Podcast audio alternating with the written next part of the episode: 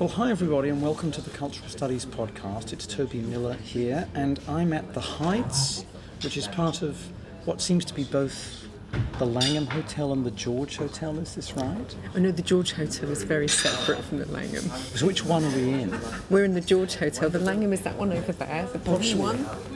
Okay, so the, the reason I'm, the reason I'm confused is that my telephone Yeah. thinks I'm in one, and my computer thinks I'm in another. No, no, this this is this is the cheaper joint, the one across This the is the cheaper joint. Okay, so we're in the down market one yeah. with the loud Russians and Turks. Well, that's like the, Johnny Foreigner likes this place, I've yeah, discovered. but also it's a lot of the BBC people come up here for like meetings too. So, and I'm here with a new friend, and I'm going to ask you to pronounce both your names because I want to make sure that I'm getting them half right. If I said Jeannette Steemers, would I be half right? Yeah, that's that's okay. That's okay. But what would be, you know, if you're really saying your names, what do you say? The? Jeannette right is, is okay. The Yeah. Steemers right bit is probably not correct, but that's my husband's name and he's Dutch. So, how and does he pronounce it? God, God knows. Stamers or something Stamers. like that. Yeah, but I'm not Dutch, so I can't say it right. Okay, but Just say steamers, and that go works fine. okay. All right, very good. Uh, and um, you have just been interviewing this morning. Yeah. Tell- What have you been up to? What's this part of? Okay. Well, uh, I've just started a project with some colleagues on children's media in the Arab world.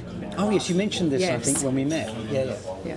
So I've been trying to find producers who have produced in the Arab world or co-produced, and there aren't that very very many.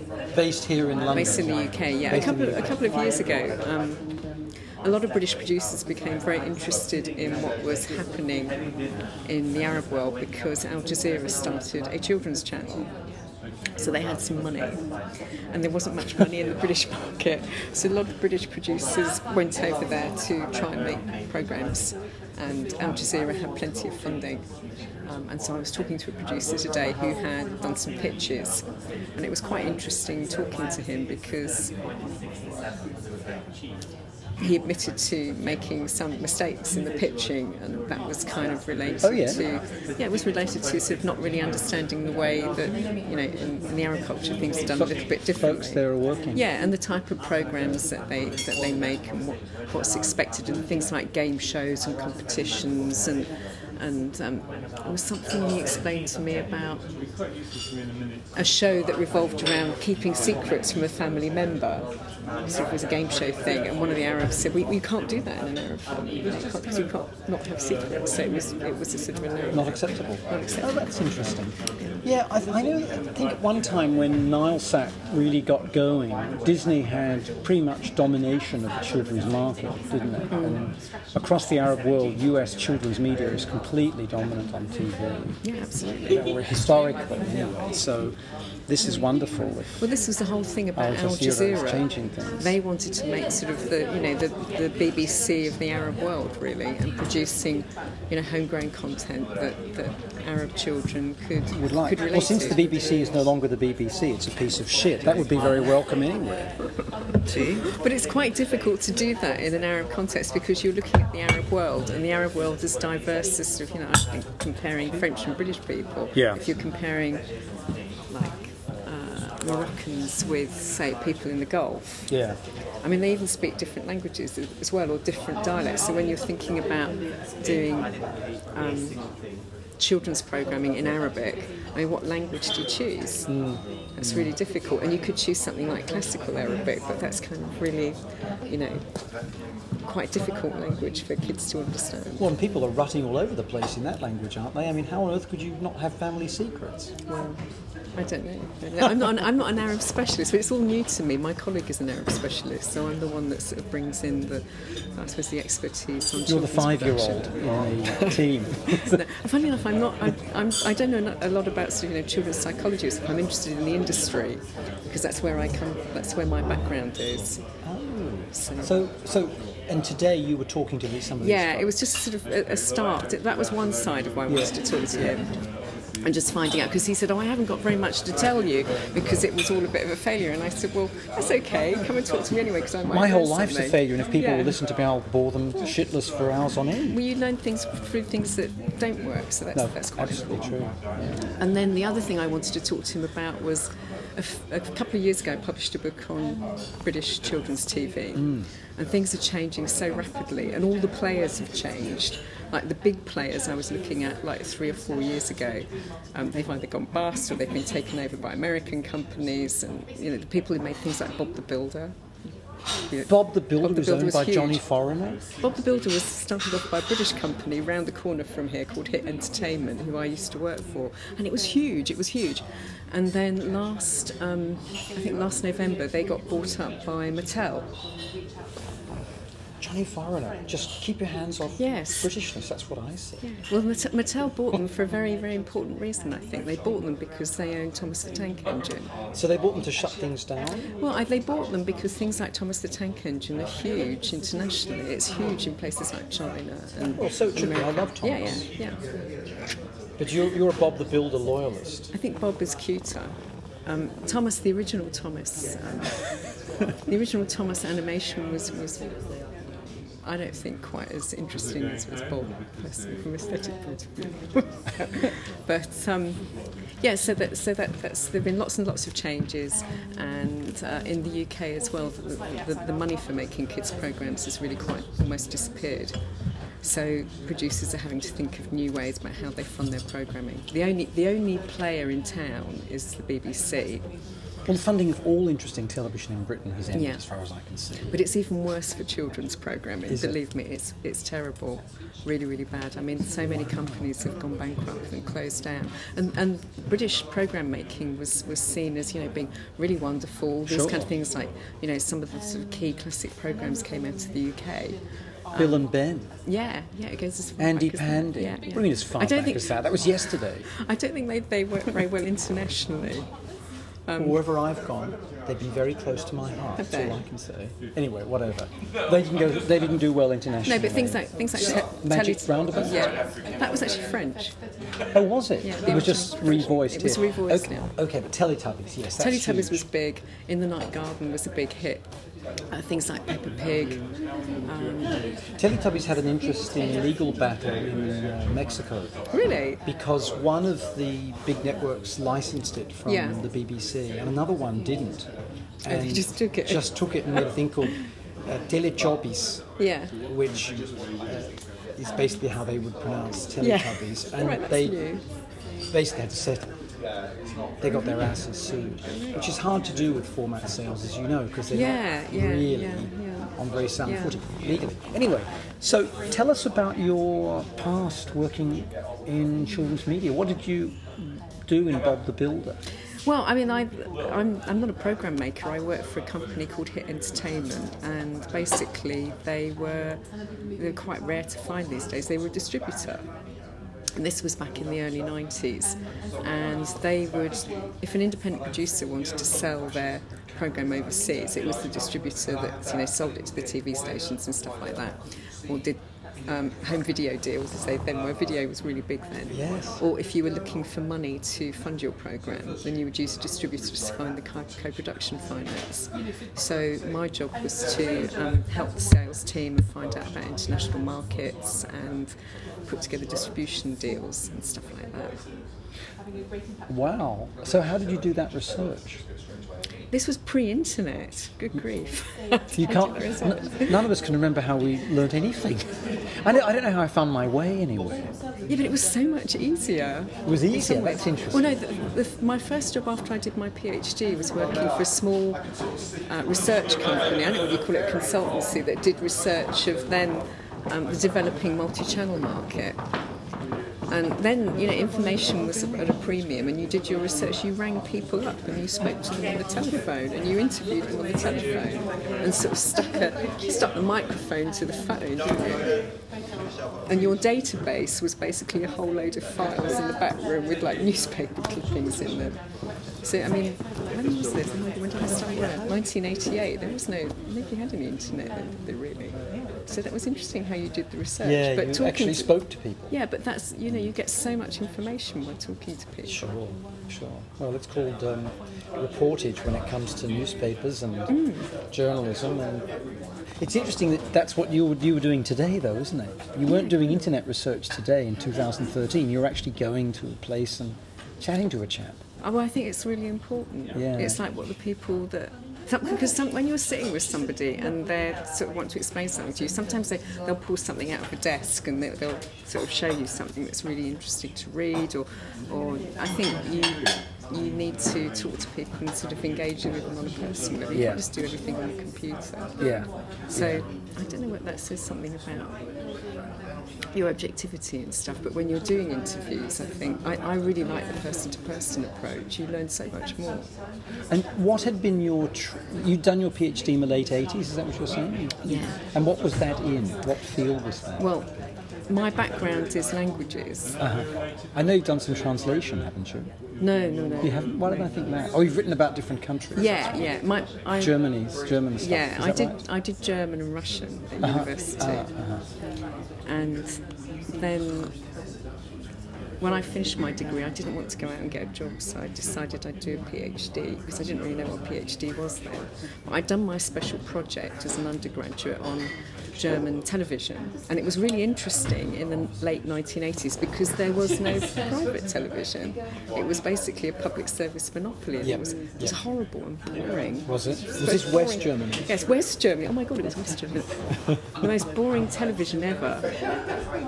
And so I'd done a dissertation on that because the private companies were trying to change the law and introduce private television, and a lot of Yes. politicians didn't want that, and they said it was terrible, and public service broadcasting had a constitutional monopoly and all this. Unbelievable when you think about it. Yeah, no one would talk that No, way today, no. would they? I mean, it went to the Constitutional Court. Can I ask you a little bit of tea? Shall I Yeah, pour sure. milk in before or after? Uh, don't mind. And so that's kind of what I carried on with with my PhD. So my, my PhD has got a very long ta- title. what is it? Can you remember it? I think you should do the milk. I think it's too personal. All right, it's um,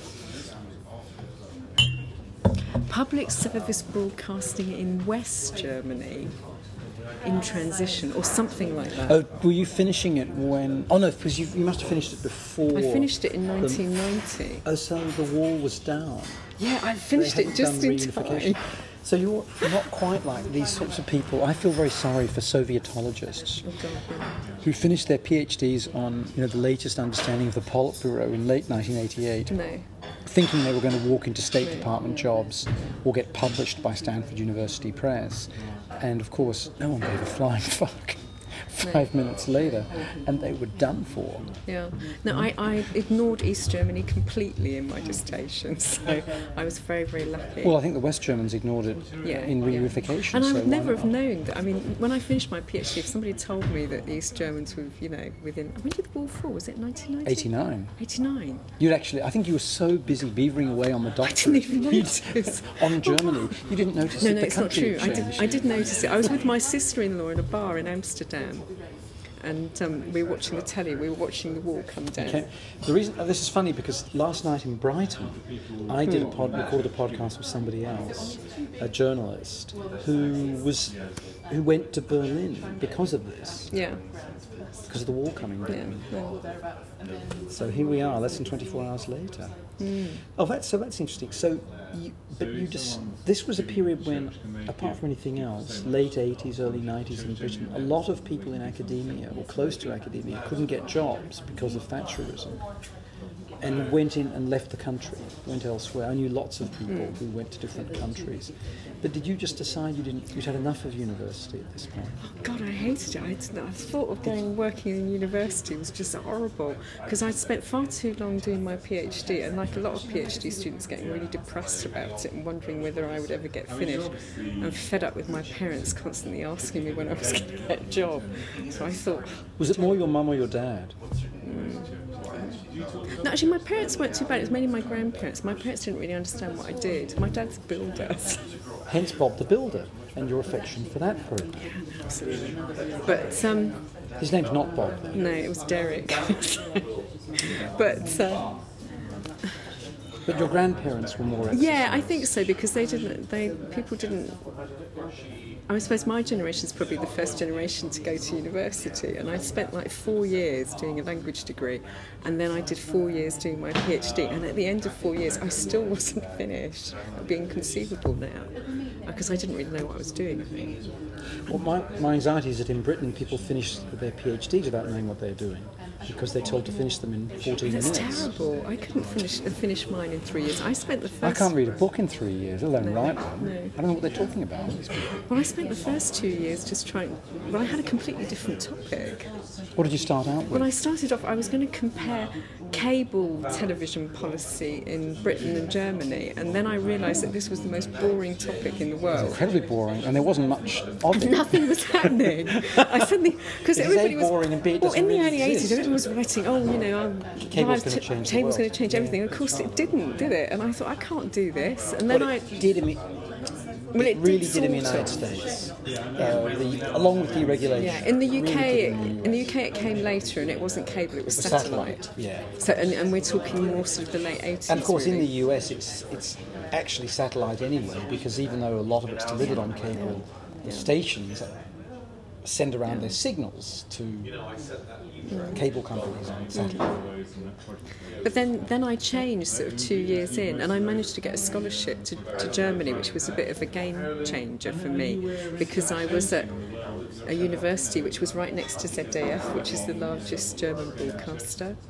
And I realised that something was going on, that, that they were about to sort of make that change, and, and that was quite That's really interesting, interesting. to me. Yeah. And, and is was the model of the sort of denazification of German political culture to decentralise the media in the same way that it was to decentralise politics and so on? Yeah, no, Pretty much, absolutely. wasn't but but there, there were there were different sort of trajectories because the, the under the British in the north, um, they had tried to centralise everything.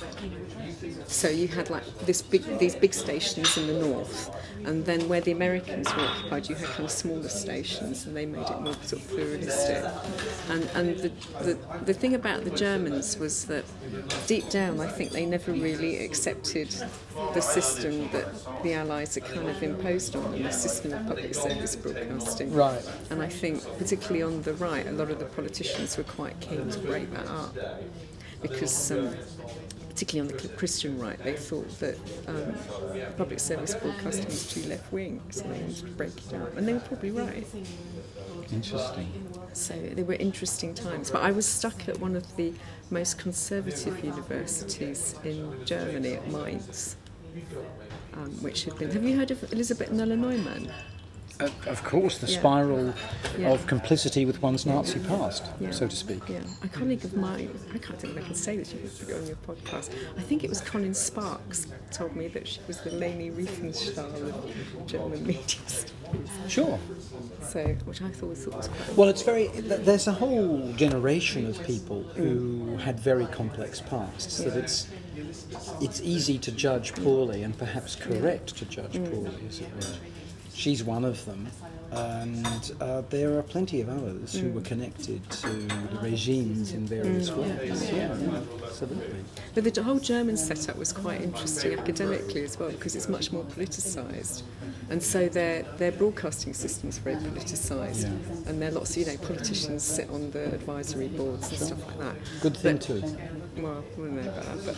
But, but in Germany, the, the academic system is very politicised as well. So that if you're a professor and you want to get appointed, it has to be, I believe it has to be signed off by the minister president of that particular state. So I've had German colleagues telling me that if you're not the right political persuasion, there are certain universities where you. In many states of the US, if you don't, if you're a US citizen and a man and you don't register for the draft, Yeah. you can't be appointed as a professor. God. It's quite normal. Yeah. So you were okay then because you British. I am, well, I am now a US citizen, but Oh, right. uh, I wasn't when I was 18. But uh, people who are conscientious objectors can't get jobs at many state schools in the United States. reason. Absolutely. Very interesting. Wow. So, where did you get your theoretical, and political energies from in this project? That's an interesting one. I don't know. I think when I started off doing um, doing my PhD, that was a big problem for me because I didn't have that background at all. You've been a languages Well, I had a languages background, and I found I found it really, really difficult. And uh, I think that's one of the reasons which why it took me quite a long time to to get my PhD because I, I'm not, you know, I don't have a background in sociology or political science, and things like media studies were kind of in their infancy then, so it was quite hard to sort of get that background. I suppose I'm really sort of an empiricist, really. Uh, yeah, yeah. So that's interesting. So anyway, you, you finish it and you think, thank God for that. I'm going to make my grandparents happy Yeah. by going and getting a real job, selling children's TV around the world, which is a real job. I, mean, I laugh, but it is a real job. Uh, instead of doing something that has no there, there's no output that people can recognise uh, who are outside university worlds. If you say I'm helping to sell British children's TV to other countries, that makes perfect sense to anybody. It's a job, so you go and do that. Well, I just I did consultancy first, which Did was you? looking.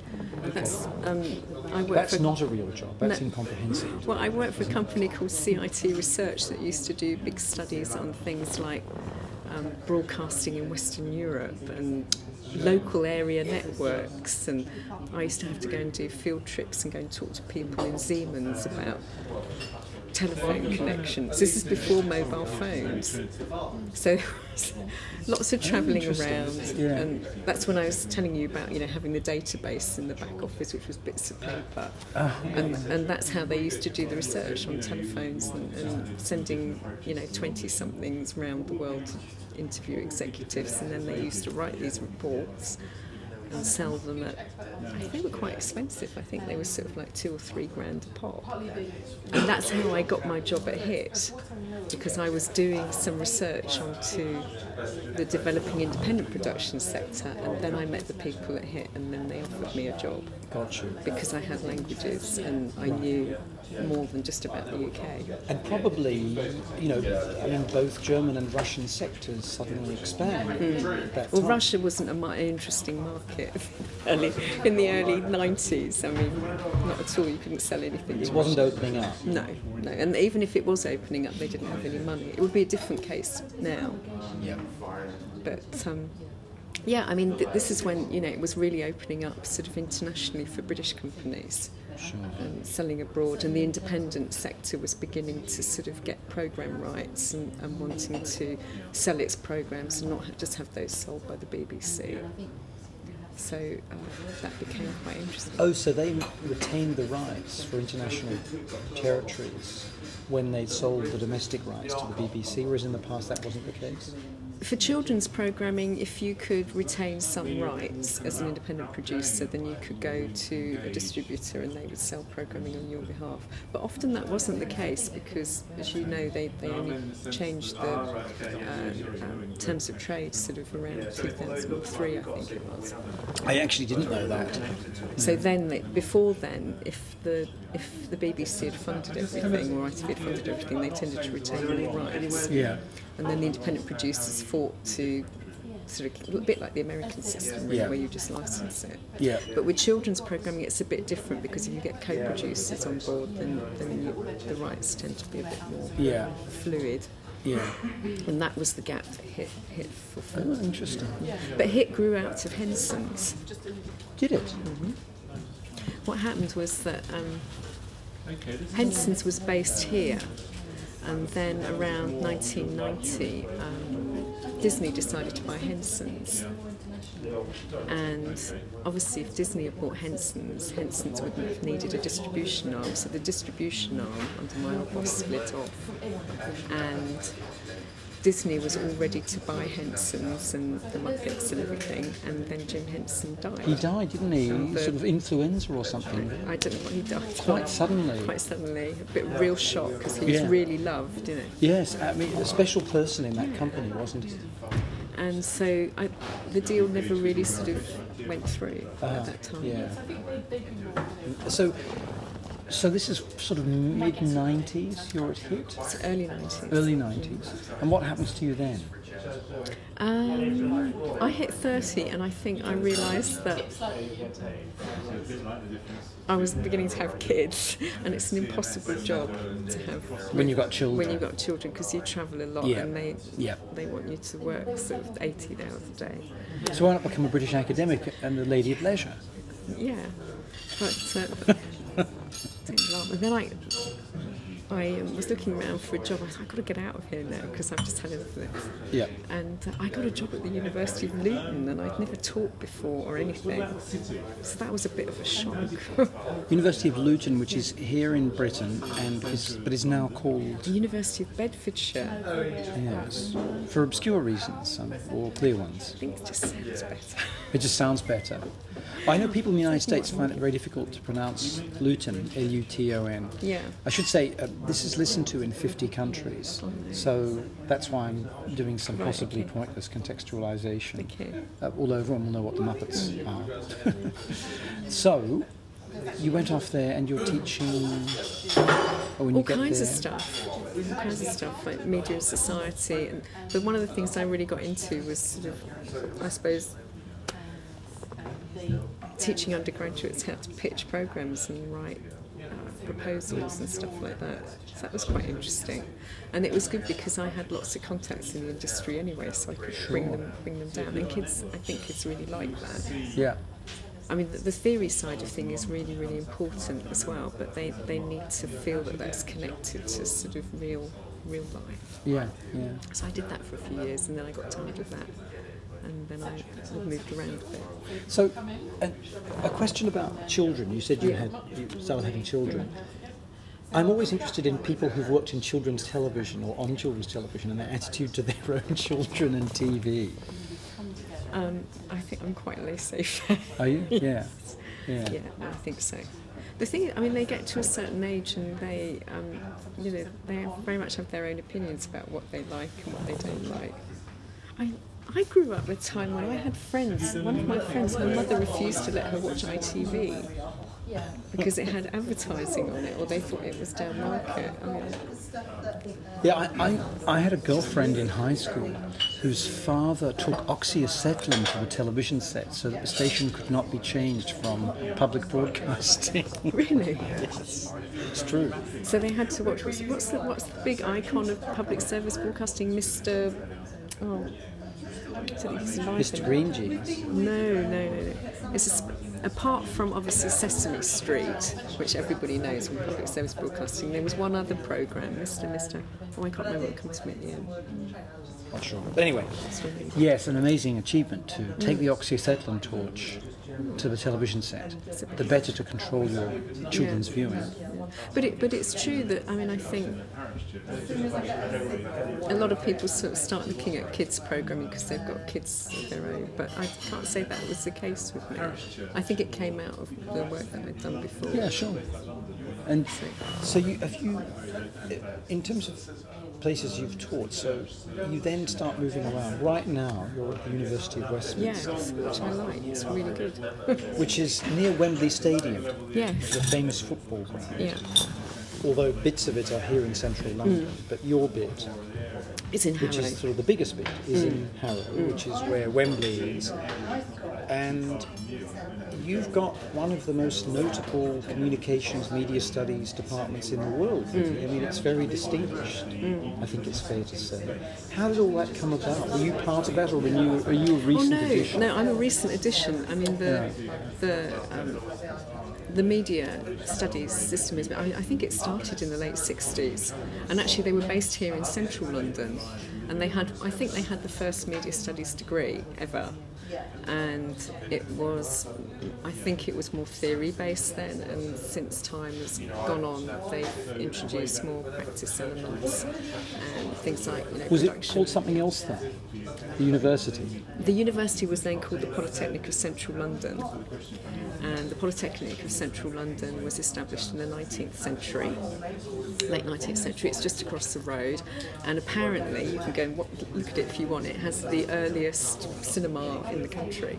I, I have been to it. It has wonderful stonework that Yeah. tells you that it's here in, in order to elevate the working man or something to that effect, doesn't it? Yeah, yeah. So it's you know it has a it has a long history, and then in the um, a few years back, all the polytechnics became universities, so it changed its name. Right. So it's now the University of Westminster, but it's been around a long time, and there is the Westminster School, which is you know Nick Garnham and, and uh,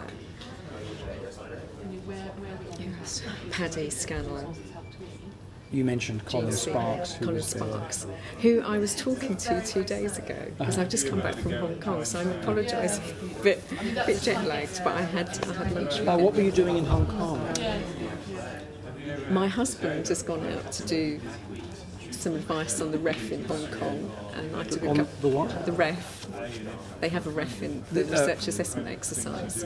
Right. This is this. It's called. It stands. The acronym means Research Excellence Framework. Yeah. Here in Britain, and it's this system of the state having taken away block grants to all areas uh, outside its preferred domains of research and teaching, namely science, technology, medicine.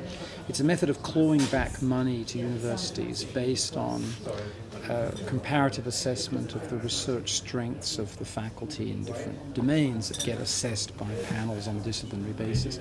So they have something similar in Hong There's Kong. There's something similar, and he'd gone out for a couple of days, and I decided to take Oh, a couple of days off. So what does he do? He teaches architecture. Uh-huh. So we're completely different. But he and he's quite involved in the architecture, so to speak, of this evaluatory Yeah. system, evaluative Yeah. system. Yeah. yeah, yeah, okay. Oh, fun! So How was the trip? It's a long way to fly to three days. is. It was interesting. I always wanted to go to Hong Kong and just sort of see what it was like. And I old university friend over there, so we had dinner, met up with Colin. So it was good. Spectacular to fly into and out of, isn't it? I think in the olden days it was more spectacular because the airport was right in the middle of the city, and now it's kind of moved out. Yes, that is true. Actually, I'm, I was there in May, but I'm thinking Yeah. back 20 years Yeah. rather than a few months. Gosh, you're quite right. It was very spectacular in those days. Yes. So you're here at Westminster. You're teaching this stuff. You call yourself an empiricist. This is a badge of honour for many and shame for some, in the sense it's used to criticise. It used to be used anyway to criticise people. Mm. What do you mean when you say it? I don't think I have any sort of overriding sort of grand theory. I mean, I'm not, and I admire my colleagues. I mean, I admire people like Colin, who's got Colin Sparks, who's, I suppose he's the, has a sort of a Marxist background. Um, but I don't have any sort of overriding grand theory that sort of encompasses my work. So I like to sort of find out what you know What's actually what, happening? what is actually happening and then and then and then read round read round that and I think there are sort of lots of ways of sort of looking at the way that I'm interested in the way that the industry works and, and there are you know obviously it's not completely a theoretical. I mean you do read round what what people do. I'm interested in things like you know the ecologies of production and how that is kind of influenced by different things like technology and policy, and, and the way that um, you know different players negotiate that and sort of issues of power and, and responsibility and ethics, and all those sorts of things. But th- there is no sort of you know grand theoretical design behind it. Although I think you know that, that's important as well. I think there's a, you know there's room enough in academia for, for different viewpoints. Yeah, sure. Now, in terms of the, uh, so we say, status of television in particular at the moment, because that's what we've been mm. talking about a fair bit,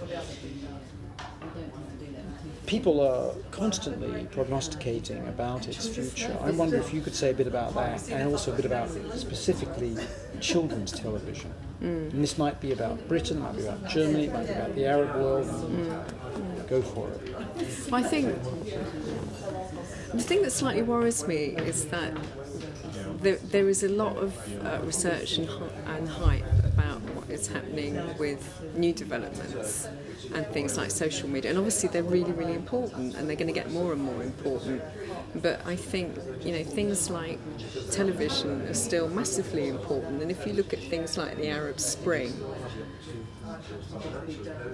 I suspect that things like television and pan Arab television was, was in some ways probably more important than, say, things like social media during the Arab Spring because, you know, most people are not even on the internet in the Arab countries, so you can't completely dismiss it.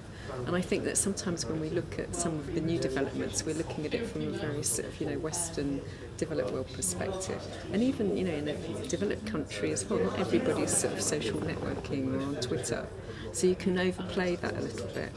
And the thing that slightly worries me a little bit about some of the new developments is that people are too enthusiastic about some of the things that are going on and they're not looking at some of the underlying ownership questions. And it worries me that, that you know, that companies like Facebook and Google, you know, those, those are the next new corporations. And the responsibility, what they're doing with the data, And you see, you know, you read and see, you know, certain colleagues becoming quite enthused by things and not you must never lose that kind of critical edge really well in a way i was thinking about this the other day it's hard for people perhaps to think of them as corporations because they're not vending things yeah. to us in the way that a computer manufacturer is. because they're vending us they are vending us they're vending our attention and our participation mm. in our ideas mm. our intellectual mm. property yes but that's why I think it's difficult to think of them as corporate. Mm, but they are. They are very, very much corporate. And I suppose it's also the way that they market themselves and this image that they're also hip young things skateboarding in their in their open plan offices in wherever, San Francisco, and everything's hip and you don't have to come to the office and stuff like that. I, I don't think it's like that at all. And I think you, I think more researchers need to dig deep down into that.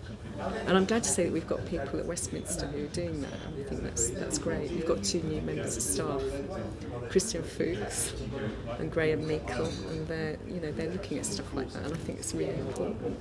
Mm. So that's the first thing I would say. As far as te- I think television is still, is still going to be quite important. It's changing the way that people are u- using it um, and what they're looking for. I think people still like like stories. Things like reality television obviously become really important, and the way that sort of interplays with other media is becoming interesting. But TV is still really important for people, and you know television just didn't displace the cinema. Radio is still around, for God's sake, you know. Very successful so, in this country, yeah. especially. Um, spectacularly successful in lots of the United States, for mm. example, California. Absolutely. And you know, radio in the States has carried that whole Tea Party thing, hasn't it? Whether you like it or not. It's certainly been very important. Yeah. So um, uh, enabled by the end of local marketing yeah. uh, and its displacement mm. by national marketing mm. that became possible because of satellites. Mm. So you get the destruction of mm. local radio that is talk radio but articulated to particular audiences. Mm. Uh, and for the first time, it becomes possible to attract major national advertisers like car companies. So you get a very national sweep and perspective. Mm um, that doesn't necessarily rate brilliantly, mm. but because it brings in so much money to local stations via national mm. advertisers, it doesn't have to rate as well as mm. local stuff. And the simplest way to have material is to have one very consistent, in this case, bigoted, idiotic message. Mm. So yes, it works well. It works extremely well. It's been successful for 20 years. Yeah. Tea Party for you know, a third of that time. Mm. Yeah. And television, yes, people still want a large thing in the corner that emits sounds and images that are fun. Yeah, they'd still buy these huge TVs, don't they? There's no sign of it stopping. No, absolutely People not. keep telling me that it's over, and I say, well, I'm glad that you tell me your mm. daughter doesn't do this and does do that. Do you think that's the basis for explaining the entire conduct of the world's population? No. I actually don't think it is. No. but, but dream on. Tell me about your son. How interesting. Yeah. Well, I think I think TV, TV, is still really important. I think that the, the big threat for TV is whether they actually have the money to make stuff. And this is the big problem for those in the industry. And maybe it's not such a big problem for the audience, but it's a problem for those who work in it. Because, you know, audiences are fragmented, there are lots of channels out there. You know, things are getting more expensive, the broadcasters don't want to pay very much anymore. And I think, particularly for smaller countries, that, that's quite difficult. Yeah, absolutely. Um, you know, supporting stuff that that that um, appeals to their audience. It enables massive consolidation of power Yeah. when it comes to news, current affairs, and drama. Yeah, yeah. I mean, drama is the big thing. I mean, I don't know whether you've heard of The Killing. Yeah. Yes, it's very popular in the United States. It was remade there, Yes. but Was that successful?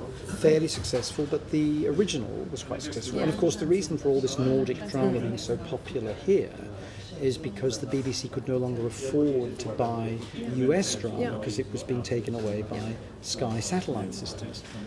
That's an example where actually it's providential because Mm. you get very good television mm. no, becoming available. But the other thing, everybody sort of goes on about how wonderful Danish drama is, but and it is and it is wonderful. But that that and the Borgen, which is the other one, are probably like the main dramas that they make all year, and they haven't got any budget to do anything else. That's it. all they do, and it's quite interesting about what they. Are what you they a knitter? choose. Hmm? Are you a knitter? Do you knit? Oh, God no. So were you? do You could not relate to the the woman knitting, the detective. My husband really liked the series. I couldn't get into it. You couldn't get into it. Is he a knitter?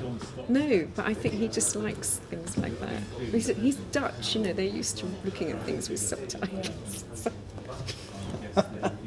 Poor bastards. Yeah. But it's interesting the sort of thing that they chose. That it's kind of it's a detective series, isn't it? And and it's for me like with my uh, language background, looking at something like um, The Killing. I mean, it is quite reminiscent of the sort of things that they do in Germany. They're quite low key in the way that they're made and they're lit, and, and, and they're quite slow and they're quite wordy. So the fact that you know people got into into it in the UK. Well, not that many people got into it into it because it was on BBC Four for God's sake. Vicky, so, but it was Vicky Frost of the Guardian. yeah, it was important. You know, it was the people who've got you know the glitterati who sort of kind of watched it, and that's kind of how it became sort of talked about. But the average British person probably never even watched it. They're No, still in- watching EastEnders. That's interesting. Yes, EastEnders. I'd like to know what the audience was for it. It's the same thing like Mad Men as well, which is the thing that all the TV professionals and academics like that. But how many people actually watch it? Or The Sopranos here? Well, in the case of Mad Men, of course, in the United States, it's on a cable channel Yeah. uh, where you get quite small yeah, ratings. yeah. It- and in the case of The Sopranos, it was on It was HBO, wasn't it? HBO, which is a, a top tier uh, satellite cable subscription. But that works for them because they don't need a mass audience because they're paying that subscription, so it really works. Well, ratings matter for the network that Mad Men was on Yeah. because it's not top Oh, I see, tier. right, okay. They don't matter really for HBO. HBO has two ways of making Yeah. money. Uh, one is getting black and brown men of the working class Hmm. to fund middle class white people to watch drama by paying large amounts of money on pay per view for Right, boxing okay. to see other black and brown men hurt Yeah. one another Okay. and secondly, through this Mm. basic subscription model, which assumes that, Mm. and this isn't necessarily the case, but it assumes that people buy subscriptions not based on individual programs. Mm. Now, there are people who buy subscriptions to HBO because there's a new Sopranos season, and they only buy it for that time, but nevertheless, they're paying for everything. So that's the, Mm. the basic model, whereas AMC, American Movie Yeah. Classics, is is n- uh, not operating on that basis. It's uh, not ex- not top tier at all. It's operating on the basis that, in fact, the Mad Men doesn't break even in the United States on first run. Mad Men is very expensive to make, like HBO drama, and it makes its money through syndication And selling and overseas. overseas sales. But it doesn't, it's like a network drama, very expensive. Yeah. Also, not going to make its money back probably uh, by that. Plus, of course, AMC ratings matter because it has commercials. Well, in, in, the, in Europe, or the UK is quite a large market, what supports it is the licence fee. Yeah. And I suppose if you look at ITV, the big hit that they've had recently is Downton Abbey.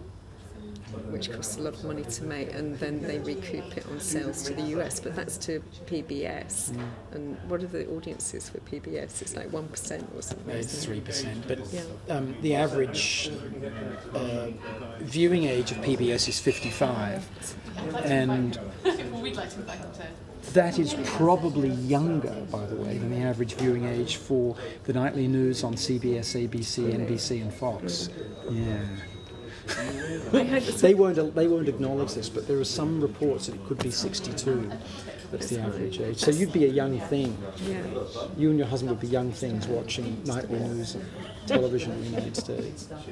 Yeah, no, it's a bit like the German channel ZDF. I think they said that the average age was something like 60 something. Yeah, it's well. wonderful. I don't know in the case of Downton Abbey what the average age is. Yeah. It is a, a, a big hit in PBS terms. Yeah, it's talked about a lot, isn't it? I mean, I went over there. My my um, relatives who live in the US, who are in their sort of late forties, early fifties, oh Downton Abbey, Downton Abbey. But it's kind, it's kind of, uh, I suppose, um, it's a repeat of um, Upstairs Downstairs was a big hit, wasn't it, it in, was. The, in the seventies and eighties? Oh, it's, I mean, the, unfortunately, the United States laps up idiotic right-wing costume Yeah. class drama from the period Yeah. of world enslavement by the British. But it's quite interesting what the way it's sold here because they're doing mo- you know the PR thing here and they sort of paint it up as a big export success. Do they? Well, they do, but That's interesting. But that's the other background thing I have is that I've always been interested in that, and I, I wrote a book called Selling Television, which looked at British exports. Ah, yes, I have read this. book. Yeah, good And-. That's true. You did. I'm sorry. Yes, yes, I know. And the thing about those costume dramas is that they're played up as big export successes, but the only place where they really work is in the US. That's the only place that they can really sell them. Maybe some of the other English language markets like Australia.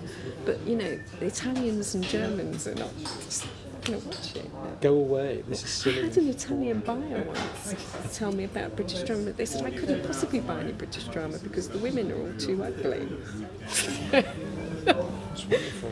because you know just they have a slightly different feel to their drama and they don't do It sounds like.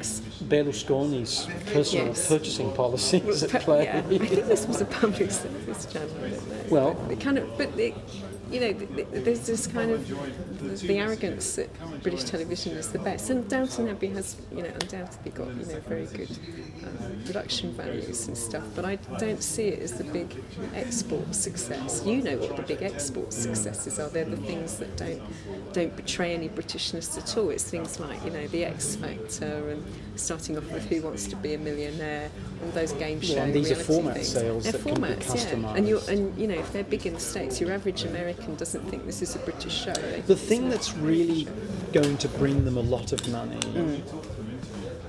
that is bringing them a lot of money, is football. Uh, where it is actually the English Premier League people in many parts of the world want to watch. oh, absolutely. And it's easy to customize. You have the standard feed, but you either overlay it with localized commentary or you overlay it with halftime com- localized commentary. And that's the, I think, where uh, there's a real opportunity. In fact, an opportunity that's already been seized Yeah. because NBC has outbid Murdoch's football television stations. Are we talking about soccer here? Yeah, yeah. yeah, okay. real football, not Nancy boy Yeah. football where they wear helmets Yes, and they're okay, frightened of one another and they I'm not a great sports officer. run, kick, or pass the ball. Yeah. This is Mm. association Okay. football, soccer. Uh, NBC has outbid Murdoch's designated, quite expensive cable channels for the rights to the English Premier League. So for the first time, Really? all the games are going to be on what is maybe the biggest broadcaster in the world because you know it owns Yeah. the essentially owns the Olympics. And uh, I have to tell one of my PhD students this, Mike Milne. He's doing, um, he's writing about sort of football and rights and, and the internationalisation. Oh yeah, no. Well, um, there's a book about to come out, edited by Rob Steen and Jed Novick. Yeah. The I think it's the Oxford Companion to Football, Mm. and uh, it has quite a lot of discussion of this Mm. in the book. But the NBC purchase uh, is is vitally important, and similarly, uh, you, you know, all through Latin America, Africa. uh, Asia, enormous popularity for football. Yeah, but there's also, I suppose, Uh, not I know a huge amount of, but the tension there between who controls that, whether it's the clubs or the or the leagues or the broadcasters. Well, it's it's basically controlled by the, in the first instance, by the English Premier League, mm. which is not the football league No. or the football associations, mm. elite. Large market yeah. clubs mm. here in the UK, where the top teams are all Yeah. owned by foreign investors, mm. that sells the rights as a mm. block, and then, depending on its mood, shells out money to different entities. Now, what of course is interesting is the next move, which is so-called subsidiary rights, because now you know a new deal's just been done, whereby British Telecom mm. has outbid ESPN, which is owned by Disney, mm. for the rights here in Britain. Mm. So E ESPN is closing its facilities in the UK, which is almost the end of ESPN Europe, and selling them to BT, which doesn't know how to make TV. And also, of course, the Sun is going to be selling people uh, the rights for almost live coverage of goals online. So at the moment, ESPN has online rights to show the most important Yeah. bits of games. That's all gone to Murdoch. So there are shifting sands that are quite dramatic. And you know, the big question for international television sales, apart from drama and children stuff, is sport. Yeah. And it's football, really. yeah, And then, uh, and then that becomes what if we really do get the decision to make internet rights really count, such that internet coverage rights into the United States can go at the same time as television coverage rights into the United States, so that you have not what NBC calls plausibly live, but genuinely live coverage online of these sports. That's when, if it happens, you'll know that the real power relation between television and the internet has shifted. But until that time, food. Anyway, sorry for the lecture. Well, no, that's interesting. I never thought about that before. I hope if NBC gets it, I hope they do a better job than they did of the Olympics coverage. I was out there; it was terrible. Sorry, I was that. Oh, indeed, it was. I, I watched. I was in. Uh, I was working in the U.S. and then Colombia during the Olympics, Yeah. and then I moved here. So I saw three places coverage of it, and uh, I only saw a little bit of the BBC's, but it was very good. NBC's was appalling as always, and the Colombian stuff, which was shared across a couple of competing Yeah, networks, yeah. Was really good. Um, very parochial, but because they only won a couple of medals, the parochialism was very sweet. So each time they won a medal, the president Yeah. would uh, call uh, the winning athlete and their mother. Oh my god. So you had a three-way feed, split screen Yeah. of the mother crying, talking to the son or daughter, son or daughter crying, and the president saying, "Long live Colombia." So what did they win then? Uh, they won a couple of medals in BMX. Oh right. biking. Yeah, yeah, they were very good at that. And Because it, wa- it was the most successful Summer Olympics ever for Colombia. watching the American stuff, I think we were watching the gymnastics and we thought the Americans were doing really well because they only showed the Americans and at the end of it they didn't win any medals. It, the medals all went to, I don't know, who was good at the time, the Chinese or something. Well, I don't, I can't remember who did it, but in was the really past confused. they used to have Al Trautwig doing the mm. commentary, who's basically a baseball and basketball commentator. Oh, right. My favourite Olympics ever, though, was I watched the 1988 Olympics in Australia, or 1984 Olympics in LA, in LA and in Australia. Yeah. And in Australia, they had a former tennis champion, a Wimbledon champion, John Newcombe, commenting. My guy with the big moustache. Yes, with the famous Zapata. And John Newcombe said after this boxing bout, I don't know much about boxing, but I reckon the Aussie guy won. And then in and then there was another Yeah. moment when they had an Australian commentator talking about a an event in the pool. I think this might have been in mm. Seoul when Costa Rica won a medal, and the Australian commentator said, and a medal to Costa Rica in the pool. I can't believe it. it's just fantastic. But the Australians got really cross this summer, didn't they? Because They were the, woeful. They because the swimmers, when they didn't swim fast enough or something, they've been partying too Well, they, much. they, it's just been revealed, according to the BBC, that they're all taking downers at parties, so they were a little slow out of the blocks. Good grief! Anyway, yeah. And they've just they've just um, told their cricket team off as well for not being serious enough. yes, I love that. They were supposed to do homework, weren't? Write little essays on how to be better. Yeah, and of course the English players are all sort of thinking this is hilarious. Ho ho ho. Yes. I don't know what Shane Warne would make of it. Uh, he'd just send a text, wouldn't he? he Shane Warne is an Australian cricketer, now retired, who used to have a very lively sex life online and in tweets to various women. Well, not tweets, sorry, text messages to women, but is now under the preserve, as it were, of Elizabeth Hurley, who has seems to have put him under the knife. He appears to have had large amounts of plastic surgery such that most of his face no longer moves. Hmm. yes. Well, I always remember him as being a bit wrinkly and sort of like, he liked a One of those, and a yeah, who pine. ate, who ate all the pies? Yes. Body. But That's all gone now. I think Elizabeth was definitely disciplined. And the hair is somehow different. Maybe a little surgery up top as well. I think I, I have seen him advertising for um, hair implants or something like that. Wonderful. Well, we've He's a brilliant cricketer. I love watching him bowl. Nothing wrong with any of the things he's done. It's just that he is a differently shaped creature from the one yes. we encountered 20 years ago for the first time, shall we say. I think so. You heard it here on the pod. Well, thank you very much, Jeannette, right. for sharing these stories with us. I think it's particularly helpful to people to learn about how a trajectory into the study of the media, the study of communications, can be linguistic, empiricist, empirical, experiential, and how, in a funny circle, uh, you found your way still to do work that is a bit like what you were doing when you were working for the hit company just down the street from here. You're still talking to people Yeah, I like to to. find out what they do and why. Well, that, that's what so that's what makes it interesting. You can't, you know, you can read and you can, you know, do the typical academic things. That's really important and worthy. Oh, that's terribly valuable. It's very valuable, but you've got, but I think that's one of the problems as academics that we don't talk enough to people. We don't listen. That's really important. That's one of the most important skills. Is actually just listening to people.